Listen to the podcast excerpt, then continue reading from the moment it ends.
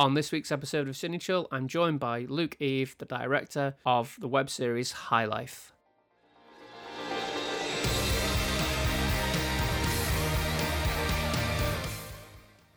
I've never quite met a group of filmmakers that committed to actually traveling to festivals. It's really unusual. Like, you know, when I was starting, I would go to, you know, lots of different sort of short film festivals. And I, I, guess there's so many of them. Like you would see the odd person on the on the circuit, but you could only really afford to go to a couple, you know. But there's something about people that make web series that seem that seem to just travel all around the world with them and try to get into the different festivals. And as a result, you just meet like so many people that you know you're going to see again at least two or three times during the year. It's um, it's amazing. It actually makes you form like this like really lovely bond, you know, which is amazing that you picked up on that so quickly, just being in the room and you could tell from the vibe. Um, but yeah, it's lovely. Like I had no idea when I started three years ago that that would lead me down a path where I now have friends like literally scattered across all sort of you know corners, and I would see them like a couple of times a year in like odd places. Uh, it's amazing, and you know we're, we're talking about different projects and things together as well, and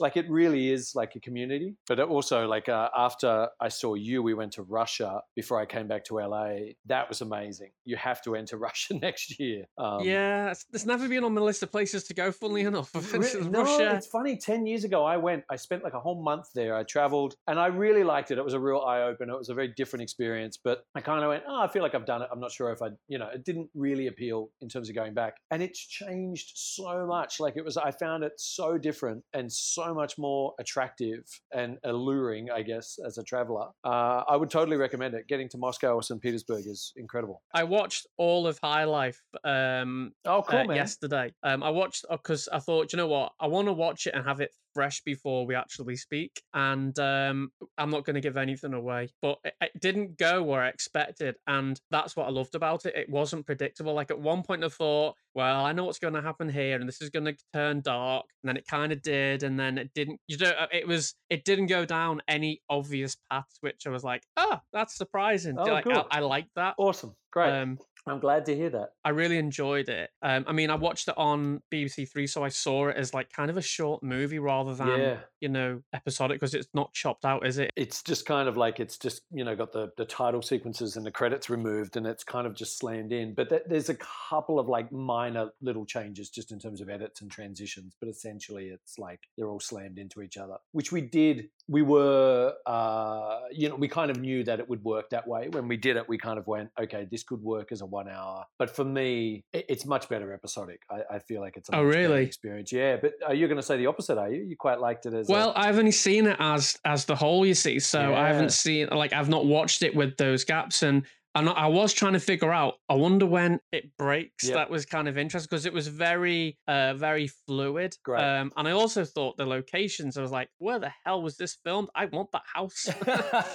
we were, we were lucky yeah, we we originally intended like when we wrote it, we knew it was going to be episodic. Like we wrote it for uh, you know to appear as a web series or a digital series, but we we knew as well that there might be opportunities to try and and and sell it, I guess, as like a one hour TV show. Like so, we were really aware, even at script stage, that okay, would this work continuously? Um, and so that was something that we were quite happy with the fact that it did. But for me, it it, it always felt like it works better episodically like I really like the little breaks that that occur, and each episode finished with like a little a little cliffhanger, so that you had the overall arc, but every episode still had that little moment of like, oh, I need to go on to the next one. And then I like that you had a little bit of a moment to breathe before before diving in. But it's really interesting that excuse me that a lot of people were sort of responding to it, I guess, as a as a one hour show, um, which is great for me. So I'm really happy that BBC have chosen to screen it that way, and uh, Channel Nine in Australia screened it that way, and and people have seemed to enjoy it. So, um, but onto locations. Yes, sorry, I diverted slightly, but I guess there's two things for me when I'm uh, diving into something, the two most important things for me are, are, are, cast and location. So cast is always the you know the most important, obviously, and then for me, especially coming from a background of like doing music videos and and quite low budget stuff, which I, I think we're used to when you're first starting out, kind of anywhere in the world really, but in, in particular in Australia, it's not like we have the massive budgets that that Hollywood does. So we're used to, I guess, trying to work with smaller budgets and being resourceful. And I always just feel that if you can get like a really great location, then it just adds instant production values like straight away. And then you don't need, you know, too much dressing and other things. Um, so for me, that's always the big thing to, to try and uh, lock in during pre. Um, and I, you know, we spend a lot of time and, and, and effort and on High Life, a little bit of money, but I felt like it was money well spent because it just meant that we didn't have to do too much to it once we started filming in there. So. As you say, a great location helps yeah. so much because you know even though it would have worked with maybe not so great locations, mm. it just adds so much like value to the uh, to what you're watching, and you go, "This is serious. What I'm watching. This isn't like you know um, low budget yeah. in in in brackets." Um, and like the like play some places that stand out was the the girl's house and the yep. kitchen is like that's amazing. That looks it's like a beautiful house, lovely. Yeah, big time. Um, and the school looked really authentic and yep. real and believable. Um, the place where the dad worked, I'm like, this is like it's in Back to the Future too. It looks like incredible. Um, it's so funny that you're mentioning these places because, um, so uh, you know, we we we hired a, a location uh, company to come on board. So, and I had worked with you know location scouts and location uh, companies before, like doing commercials. So I was aware, I guess, of you know what these guys can kind of achieve. But it makes so much difference. It's not just production values. It's kind of like walking into a place and seeing if it's got nice light to it as well, you know. Um, and I think, you know, good locations aren't just pretty, but they say something about the characters. And we worked really hard to make sure that Jen's house said something about her and her upbringing and, you know, versus Ben's house, uh, which was very kind of earthy. And, uh, and that itself was actually a really spectacular house where we shot that. But it was just a very different vibe. Um, and then we got very lucky with the dad's place where he worked. That was actually in an industrial kind of area in northern Sydney. And there was a, a, a, series of buildings there which a company had moved out of and they were completely empty and we could shoot in there. So we shot some stuff in there, but then they allowed us to shoot on a particular floor of their building, which was completely empty. So it had this beautiful modern feel to it because they were occupying all the, the floors below, but the fifth floor they hadn't decked out yet and put offices in there. So we got it at just a very lucky time. Um, but I really love those because each of those, you know, each of the locations says something about the character and says something about what's going on in the story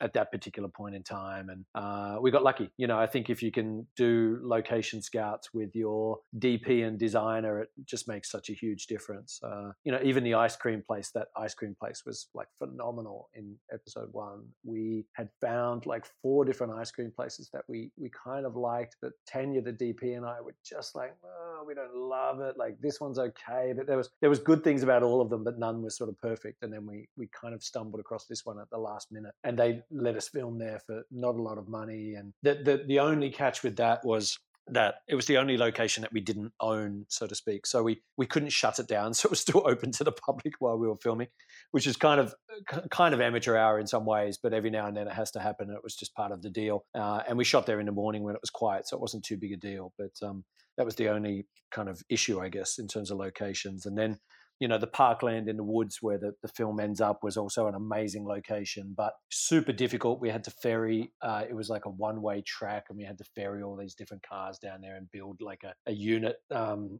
for cast and crew. And that took hours, and people camped down there overnight to kind of look after the place. And, and so it was actually incredibly, even though it was just north of Sydney again, it was an amazing spot but incredibly remote, like very difficult to get cars and crew and lights and things too. So it was quite a logistical challenge, but I felt like it added so much in terms of story value at the end. So yeah, so yeah, locations for me are always like super important, you know.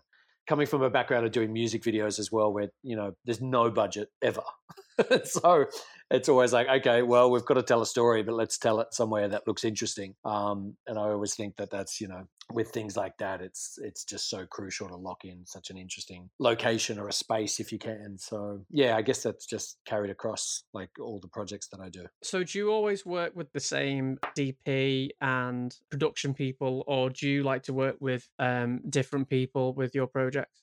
Um, yeah, good question. I, when I was starting out, I used a lot of the same crew. There was a bunch of us that would sort of get together and we we worked across sort of multiple projects. And then, you know, when I started doing commercials, you kind of got introduced to different excuse me, you got introduced to different crew members and different cast and, and sort of expand your sort of filmmaking world, I guess. Um, and I think that's good. Uh, initially, when I started out, I just loved working with the same people because it kept me uh, it kept me feeling safe. I guess in some ways, like as a director, you feel like you're protected by those people. And then I think as you get a little bit more confident, it, I, I actually really enjoyed then working with new people because they challenged you and they made you step away a little bit and think about your process. And and I think I think you, you can to a point if you're working with the same people all the time, maybe get a bit lazy. Um, whereas I think if you work with different people, you're forced to kind of really have a think about the way you communicate an idea or what your vision is. Or um, and so I quite like that. So so often now I'll mix it up a little bit. So before High Life, uh, we shot a, a, series called Low Life, and that was shot in LA. So none of the crew from that, except for my editor Mel, uh, came across onto High Life. So High Life was a completely different look and feel. But I kind of like that because Low Life was a story about a guy with depression set in LA, and High Life is obviously a girl with bipolar set in Sydney. So to me, it felt like it needed to look and feel very different, and that the only things sort of connecting them was, you know, the subject matter slightly. Um, and so I like the fact that there was very two different, very two very different crews to sort of mix it up. Um, so uh, on High Life, though, like I, I struck up a couple of like really good collaborations, and there's a few people there that uh, it looks like we'll work together on on uh, our next project, the feature film. So, um, and there's been a few people that have been carried across, like my editor. Uh, I've worked with for like ten years. Um, there's different DPs that I've worked with that like it sometimes gets mixed up across different projects, but essentially I've worked with the same people again across like a ten year period. So it's, uh, I guess it's a combination. It's people that I love working with, but I'm not going to work with them every single project. It really depends on what that project calls for. I do feel like it's it's uh, good to mix it up, I guess, where you can.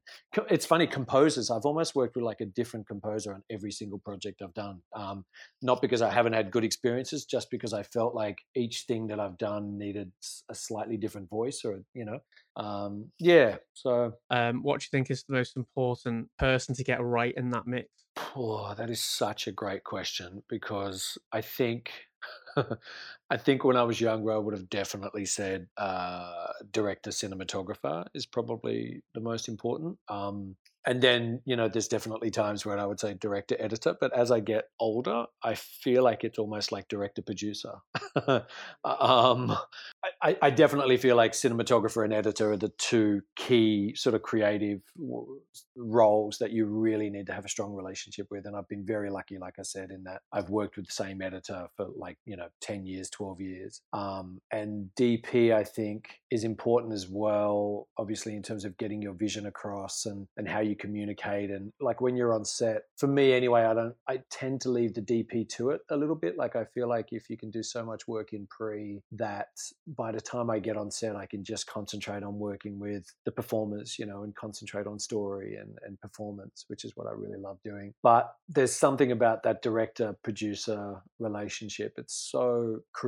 and i think it's almost something that when you're younger you probably don't value as much um, and like a good producer is you know they will protect you and look after you but also challenge you. And i think if you have a good producer that's both great at you know organizing things obviously but is also great on creativity and story then they can be your best ally you know? And i think if you're on the same page with your producer then the world is just so much easier because you can uh, you've got a partner in crime because the the, director producer relationship is going to start well before you know a, a dp and an editor comes on board and also goes right until something is released, you know. So, uh, and I've been lucky. I've had a couple of wonderful producers that I've worked with. Again, the guy on High Life, Adam, you know, we're about to make a feature film together. And I'm, I'm so glad that it's him because we, we just kind of trust each other. And, and, you know, we have our moments like we kind of push and challenge and, and kind of get grumpy with each other. But it's just such a, a beautiful, respectful relationship. And I, you know, he's not just there to organize something, he's there to question the story and question, uh, you know, decisions like in a, in a, in a positive way, just like, is this, is this what you really need? Is this where,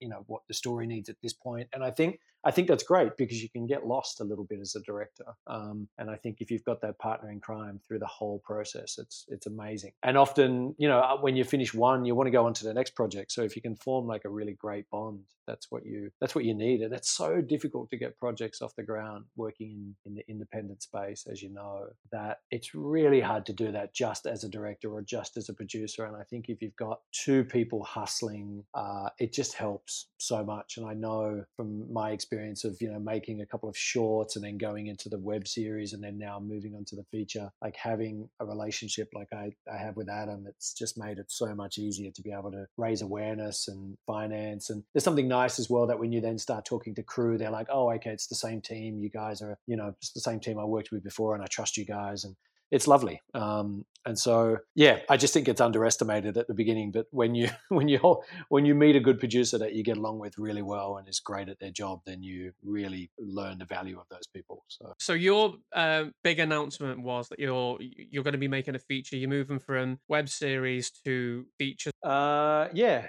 um, I, am pretty excited about it. Obviously, uh, I've been working as a director for you know close to 14 or 15 years or something, and I guess it's the thing that everybody wants to do. You know, uh, either work in television or make a feature film. And I think most filmmakers would talk about wanting to make a feature. So I'm I'm pretty delighted that we finally got the finance through. Um, it's with the same team behind High Life, uh, so written by Glenn Dolman and produced by his twin brother Adam. Um, and it's a, a, sort of a funny story that I, have become sort of known as like the mental health guy after after low life uh, and then high life. And then interestingly enough this project is kind of about mental health. It's a uh, the protagonist is a schizophrenic um, but Glenn, so it's sort of rounding out the trilogy, maybe. I don't know.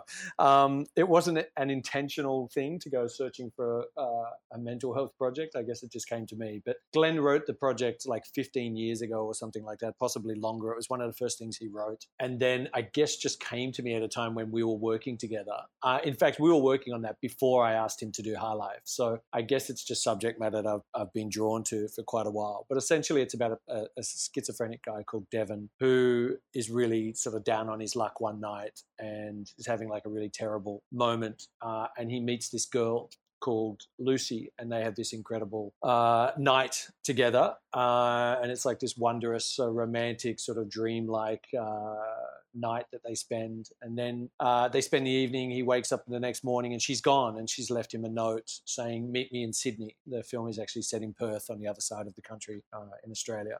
Uh, and so he sets off across the massive country that is Australia from Perth to Sydney in search of this this woman. And as he's traveling, you start to think that maybe, just maybe, this woman that he's met uh, doesn't exist and that she's all in his head. So it's sort of a, a romance drama with a bit of comedy. It's kind of inspired a little bit by all references that we're looking at of sort of Lars and the Real Girl, 500 Days of Summer, Eternal Sunshine. Um, a really lovely, sort of poignant uh, comedy dramas, I guess. So yeah, I'm really into it and I'm super excited that we finally get to film it. We've been trying to get it off the ground for about five or six years years now. So it's a thrill that we now are greenlit and uh, we're, we're sort of started actually as we speak. Comedy drama, I think, is possibly like my favorite genre. I mean, you know, I do like the the blockbusters, you know, uh, like Christopher Nolan type stuff, you know, yeah. like. But when it comes down to story and like an aesthetic, like Little Miss Sunshine, yep. Safety Not Guaranteed, which I spoke about loads on this podcast, but they are like that is my that's my favorite type of film yeah. because you can just get so much more from that than superheroes saving the world yeah. again. I agree. It, look tonally, that's the space I love to work in. Like I, you know, come from a background of doing commercials, and I was always you get sort of pigeonholed. I was always the sort of comedy director for commercials, and then when I started just working on my own stuff. Like pretty much everything I've done has always been comedy drama. Like I, I've always loved those films that, like you say, like you know, Little Miss Sunshine is beautiful. Those films that sort of one minute you're laughing, next minute you're crying. Like that's life, you know, or you know, having a laugh mm. during a really tragic moment. Um, I think is it, it, maybe that's a very British and a very Australian mentality as well of how we deal with emotions. Um, and so I, I, I do feel like a lot of British films have that naturally, that sort of comedy drama. Um, and Australian films are very similar in a way. But yeah, it's the sort of space that I love working in. And, you know, a lot of my favorite films, like the references we just mentioned, I think work in that space really well. And um, yeah, hopefully we can pull it off. That sounds, I'm excited to see that. And um, are you a fan of uh, Mark Duplass? I am, yeah. I mean, look, those guys are, I mean, such an inspiration. Um, yeah you know, they're a powerhouse. Like they're, you know, started out as doing a couple of indie features and now, you know, they've got deals with Netflix and HBO and executive producing projects. And um, uh, they're amazing. Like they really are. And I, I, I think the space that they work in tonally is very similar as well. Like they seem to kind of work around that area of sort of comedy drama, the bittersweet comedy really well. Um, but yeah, I'm a big fan. I think they're, I think they're great filmmakers, not just in terms of the stories that they tell, but just in terms of the business, you know, know they've been such a success, and I think it's such an inspiration for for indie filmmakers. Um, you know, I often read, like, you know, they're on Twitter and they often write papers, and um, I think they're really inspiring. Yeah, and I think they're they're a good example of uh, of Ooh. like a new wave of filmmakers. Well, not so new now because they've been out for a while. Uh, there, there did seem to be a trend when indie filmmakers would get picked up by big production companies and big studios, and they'll be dropping them into just the most. You're like, really? That he's he's doing Spider Man too. Uh, okay, didn't he do 500 Days of Summer? Yeah, it was a it was a big hit. We loved it. So so we'll give him Spider Man. Yeah, yeah, that makes perfect sense. I know it's weird choices, right? Like I often look at that and go, "What that director?" Yeah, but then often they pull it off. You know, so um, I don't know. I don't know the thinking. I guess once you, I guess in terms of Hollywood, once they see that you can pull off a film, and I think if you can pull off a movie that is like a nice combination of comedy and drama, they do know that you've got a great grasp of performance and, and storytelling and that you can pull off these kind of things. But I guess that transition though from going from a small indie film to like a large Hollywood franchise would be a shock, like a massive shock. I couldn't even imagine. Just a little bit.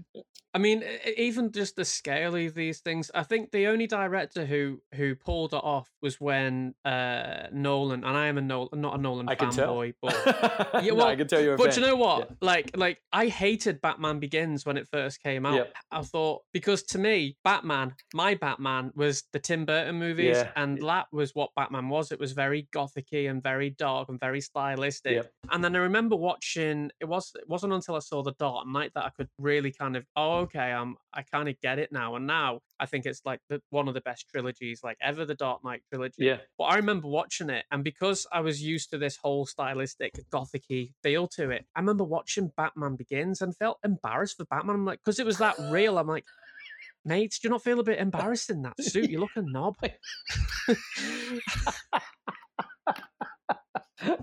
because that's you know that that's because it felt so like realistic. Yeah. It was it's such in in the real world. Yeah. It was just like it felt awkward, but then when I grasped it, as often these things take a bit of time with me, and then it's like actually it's really good. Yeah. Um, and I think you know I I had a I I think I had a fairly similar response to it in that I just felt like it took itself too seriously. Like I was like it's a you know it's a, it's a comic book, guys. Like uh, do we really need to be this dark and heavy with it? But they're amazing. Like he's a he's a spectacular filmmaker. Like he's so cinematic. Um, I think that trilogy. I look, I, I am not a big superhero franchise guy. I have to admit. Yeah, I'm not going to lie. Like they tend to bore me these days. I think because I I just find that there's a real lack of stakes. I guess in terms of whether or not a character is going to survive or you know be victorious or not. I always feel like it's just it's so obvious that they are.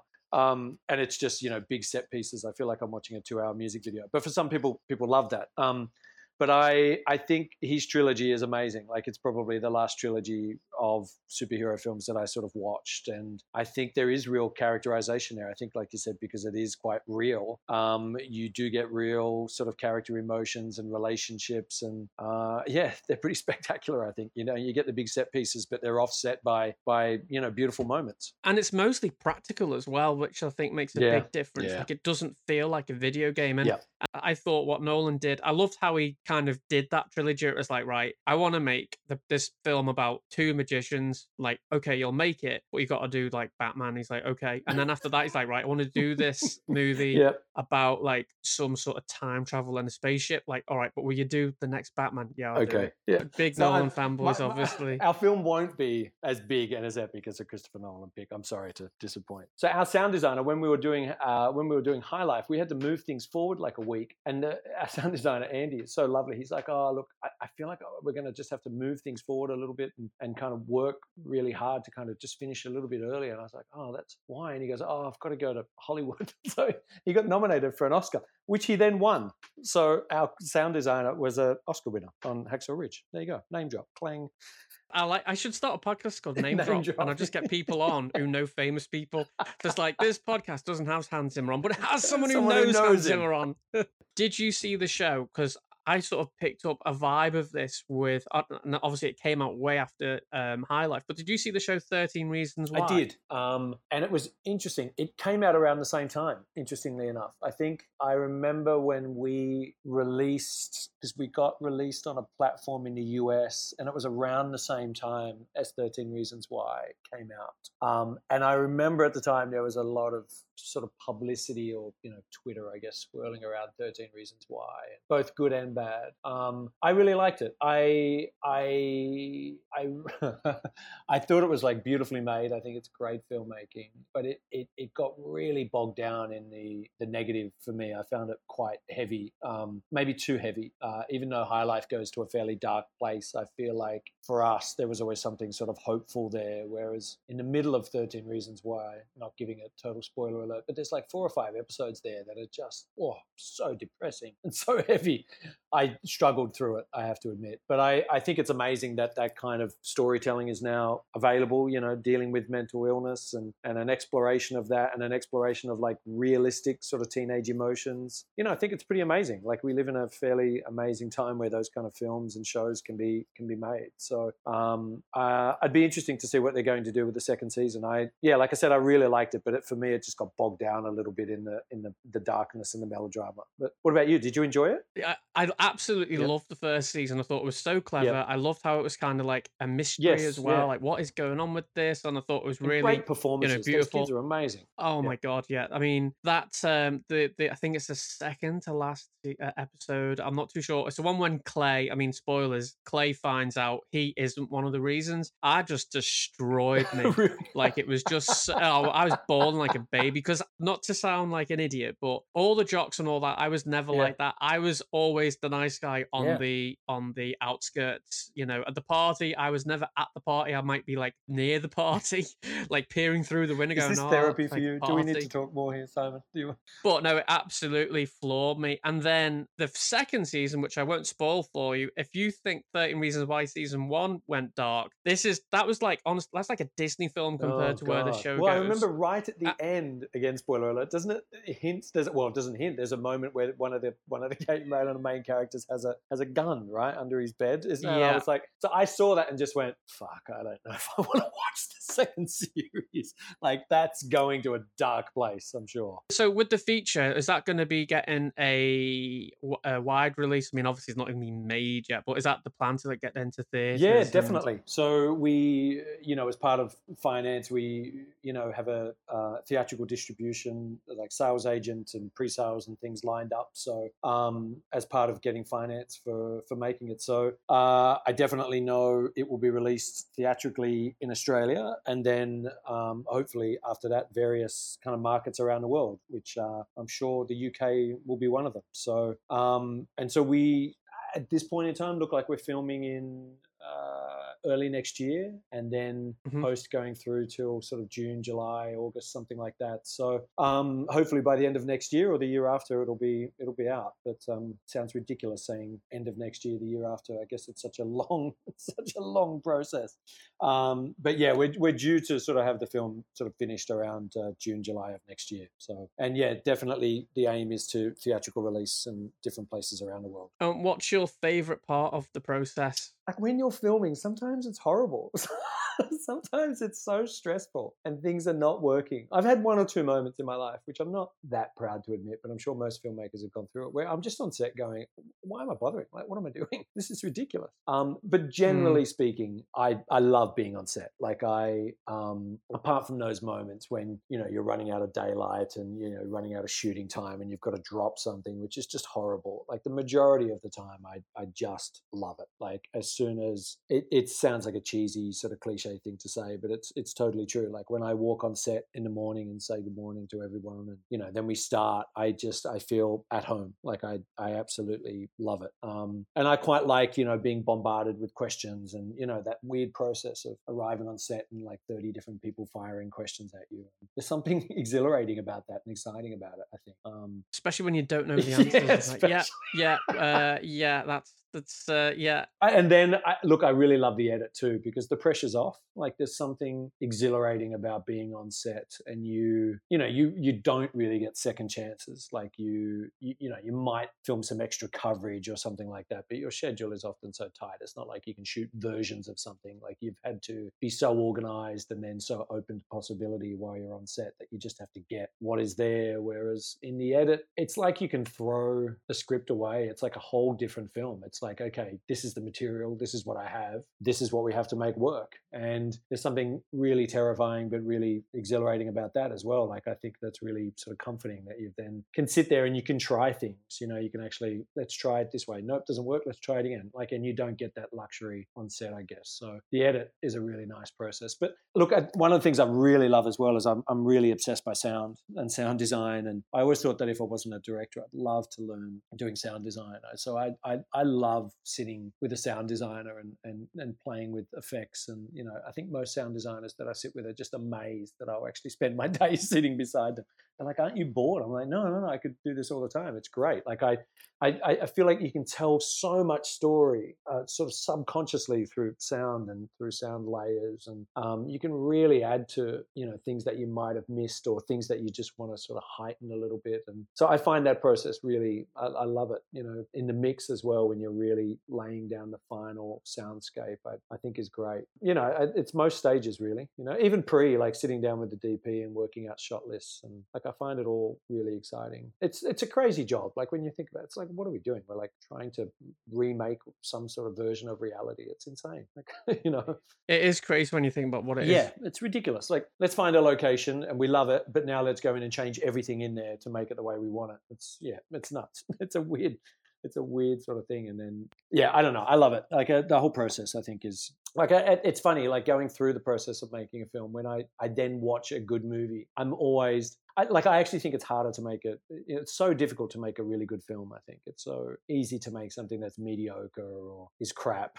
you know, we've all seen those, and and we've probably all worked on those kind of things as well. But I think when you get something that is actually successful, it always amazes me because you've got so many people and so many voices and and so many different factors that can that, that can change the way you shot something or the way something is pieced together. It's it's amazing to me that you can sit there and something something be fantastic. But um, Um, there's something really exciting about turning up and things change on the day. Like I, I, I used to be like when I started out, and again, I think it was like you know not having confidence and slightly fearful and things like that. Like I would, I would just be so stuck to like a shot list or things that I felt like it needed to be. Like in pre-production, I would just be like it has to be this way, and then I would get on set and I would ask an actor to move in a certain direction, or you know, and then you kind of go like that's so ridiculous because the way you imagined it before you then get into space is an, it's impossible. They're never going to match. And when you get to a location and whatever the limitations are of that location they're going to provide it's going to provide some sort of dramatic moment to your story. And i think once you can then get the actors on set to block something out or to run it the way they would or the way they might or the characters would something it then comes to life you know what i mean? If you can then play with that and and and shape it. And i love when something something like that then starts coming to life. You know, it starts out, you get on set, you go, holy shit, this is way different. But then you start collaborating and working with the actors and working with the DP about how you could stage it. I think that's really exciting. Like that process, I really love, and I and I think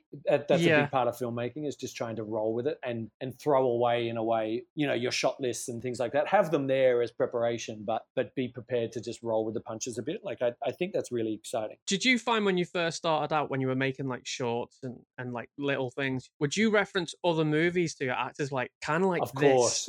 Or, or it's that, so funny because I, I think I, you know and look I, you still do it like even when i was kind of pitching you what the film was about i mentioned references to kind of give people a bit of a flavor. And i think you know when you're sitting down with a dp and you're in pre we always talk about like other films. But I, I what i what i tend not to do is on set is sort of you know reference those other movies particularly a performance or to an actor. Um, and i yeah i just I, I feel like because at that time you're you're just trying to get a performance you're trying to get something that's kind of real and, and motivated and truthful i guess. So i feel like you know referencing somebody else's film doesn't really help in that situation. But i think i think when you're in pre-production and you're talking to a dp or a designer that's helpful for sure. Yeah. Yeah, I mean, I I referenced um, Scream, but um, Unsettled, and um, and what was the other one? Paranormal Activity. So it was kind of a Yeah. cross between those two films. Um, and uh, the look, the Paranormal Activity look, we got right down because that's basically a camera Yeah. staring at the room.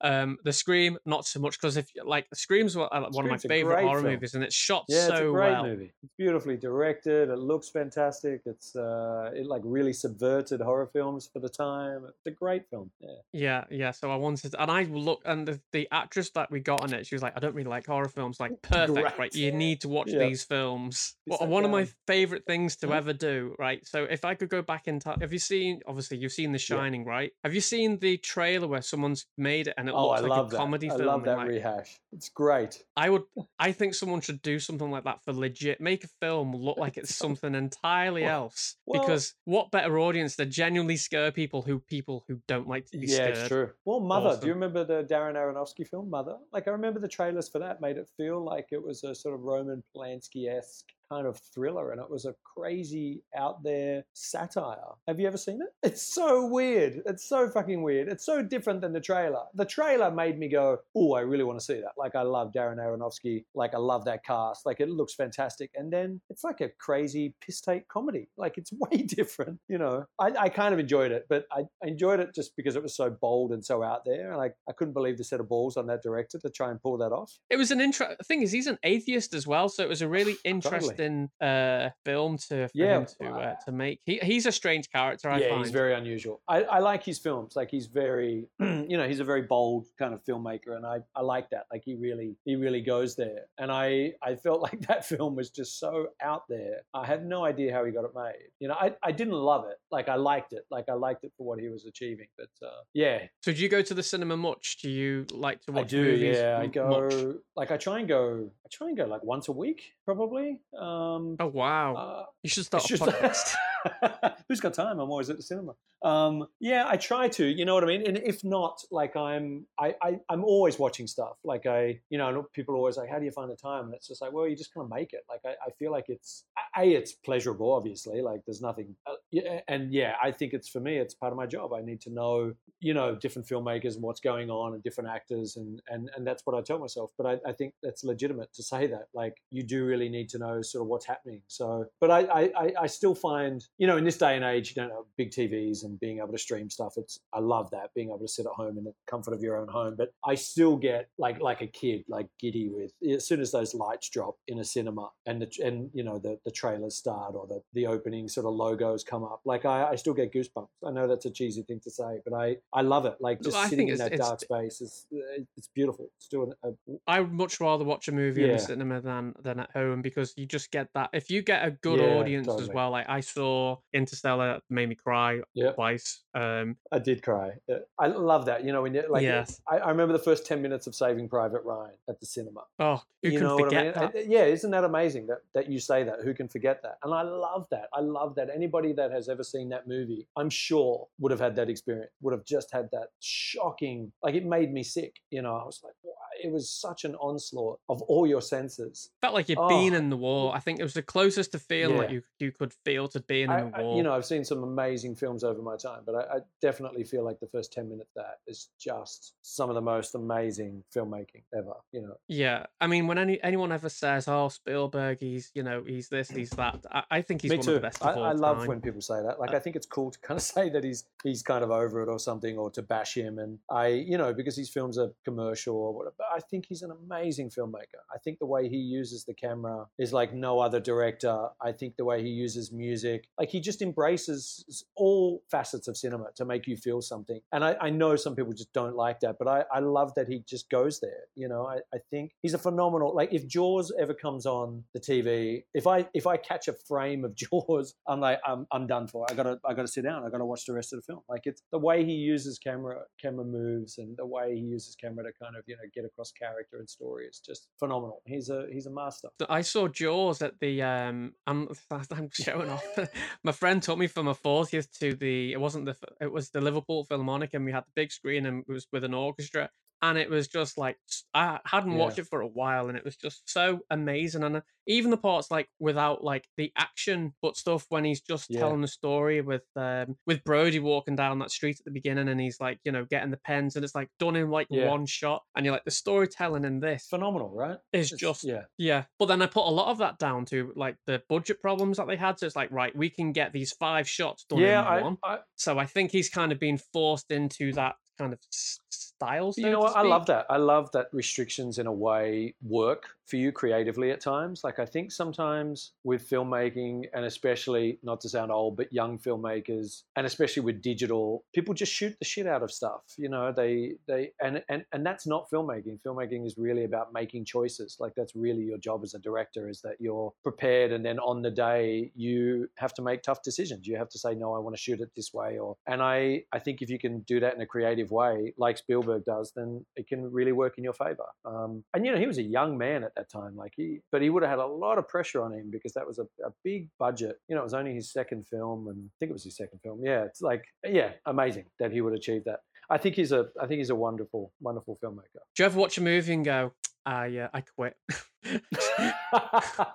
I tell you what, I remember watching um, what was the you know the Battle of the Bastards that episode in uh, Game of Thrones. Do you know what? I have not Um, seen Game of Thrones. Oh, Yeah, yeah, yeah. I've heard a lot about it. I've watched okay. one Yeah, yeah. episode. Well, it's a TV show on HBO. Oh, right, And, uh, okay. yeah.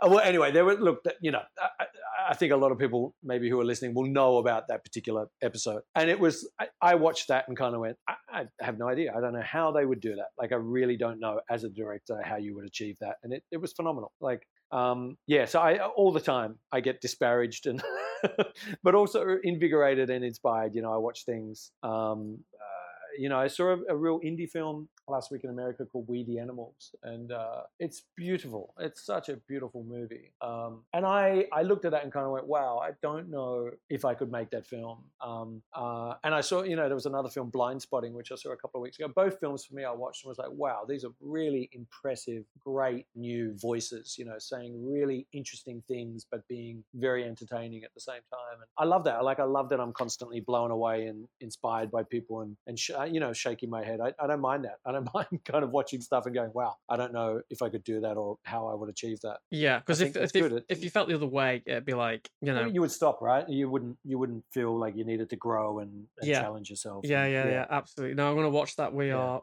uh, we are animals, is it? Yeah. Uh, we the animals. I We the called. Animals, yeah. it's called? Yeah, it's uh, it's great. It's a really fantastic. Yeah, we the animals. I think. Um, So quite quite a few of the films that I like tend to come out of uh, Sundance. Like I, I always look Yeah. forward to when the big blogs all go there. I'm like, oh, what's going to be? You know, it's like Yeah. like Well, I always like this time of year. You know, summer's coming to an end, so you've gotten rid of all the big tentpole franchises, oh and you're sort of getting into Oscar season. like exactly. I always find over the summer, it's just a bit of a, for me anyway. I, I I- feel like it's a bit of a dead patch for watching films. And then now, like you've just got all these like really interesting, amazing sort of you know more indie kind of uh, Actual films coming out. stories. So yeah, actual stories. Yeah, yeah. yeah. If Marvel said, right, Luke, we've seen High Life and uh, we want to reboot Hulk, you're like, again? Yeah. yeah, because naturally you would watch High Life and go, he's prime. Yeah, yeah. Well, it happened to Colin uh, Trevorrow, yeah. and they're like, so we You know what? I loved the Hulk as a kid, the TV show as a kid. I loved it. I thought it was great. You know what? I don't think mo- I- I think I I think if you're a filmmaker that says I would turn down a deal from Marvel, you're a liar. I think most people would jump at that for the paycheck alone. But, Yeah. Um. No, you know, I think I want to see the Hulk now directed by Luke. That would be amazing. that, he wouldn't even would turn into the that. angry Hulk. He'd just be the yeah. He, he would be mildly outraged. he'd be a little bit upset. There'd be a small tantrum, and then he would want to kind of talk it through mediation. you know, Yeah. because violence isn't the answer. Hulk getting counselling. people, people would be like, "This is the boring Marvel film I've ever." Do you know what? It might be the best Um, Marvel movie like ever. Like actually, it was a story and a character piece. And I've just got a picture now of like a load of people sat around on these chairs. It's like some AA meeting or something, and the Hulk's one of them. Like that's that's Luke's movie. Do you know what? There's I tell you what, if anyone is listening from Marvel, it would be the it would probably be the one character that I'd really want to make. So you've chosen you've chosen well. I used to love that show as a kid. I really did. I thought it was I thought it was a fascinating dilemma. yeah, I hated it. Like like I was scared of him. I, I it was oh, I'm trying to think the guy's name who played him on the TV. Terrified me when I was a kid. I was like, oh, don't like that because it was just like you know when you're a little kid, it's scary. Um, like this Yeah, guy getting yeah. angry turning Oh yeah, green. used to scare the shit out of me. Yeah, yeah. Um, Yeah. Could you imagine how many bad sequel ideas that are actually being bandied around Hollywood right now in meetings? People actually genuinely talking like face and off getting to a point like yeah, like it's genuinely getting to a point where money is about to be spent or money has been spent before they pull the plug. It's happening already. It's, happening with the rock. Oh yeah, it's happening all around us. It's amazing. It's like their risk of. I guess they spend so much money on these big tent poles that they have to feel like there's a that, that there's a, an existing audience for it in order for them to take a chance. But I think it's a great idea. I do really want to. I actually really want to direct the Hulk now. Yeah. just for just all you need to do is tweak what you're doing a little bit. No, but cheers. It's been really cool to chat, and let's catch up again. Uh, Sounds good, soon. mate. Yeah, for sure. And good luck with Sounds the feature. good. Thank you, man. Yeah.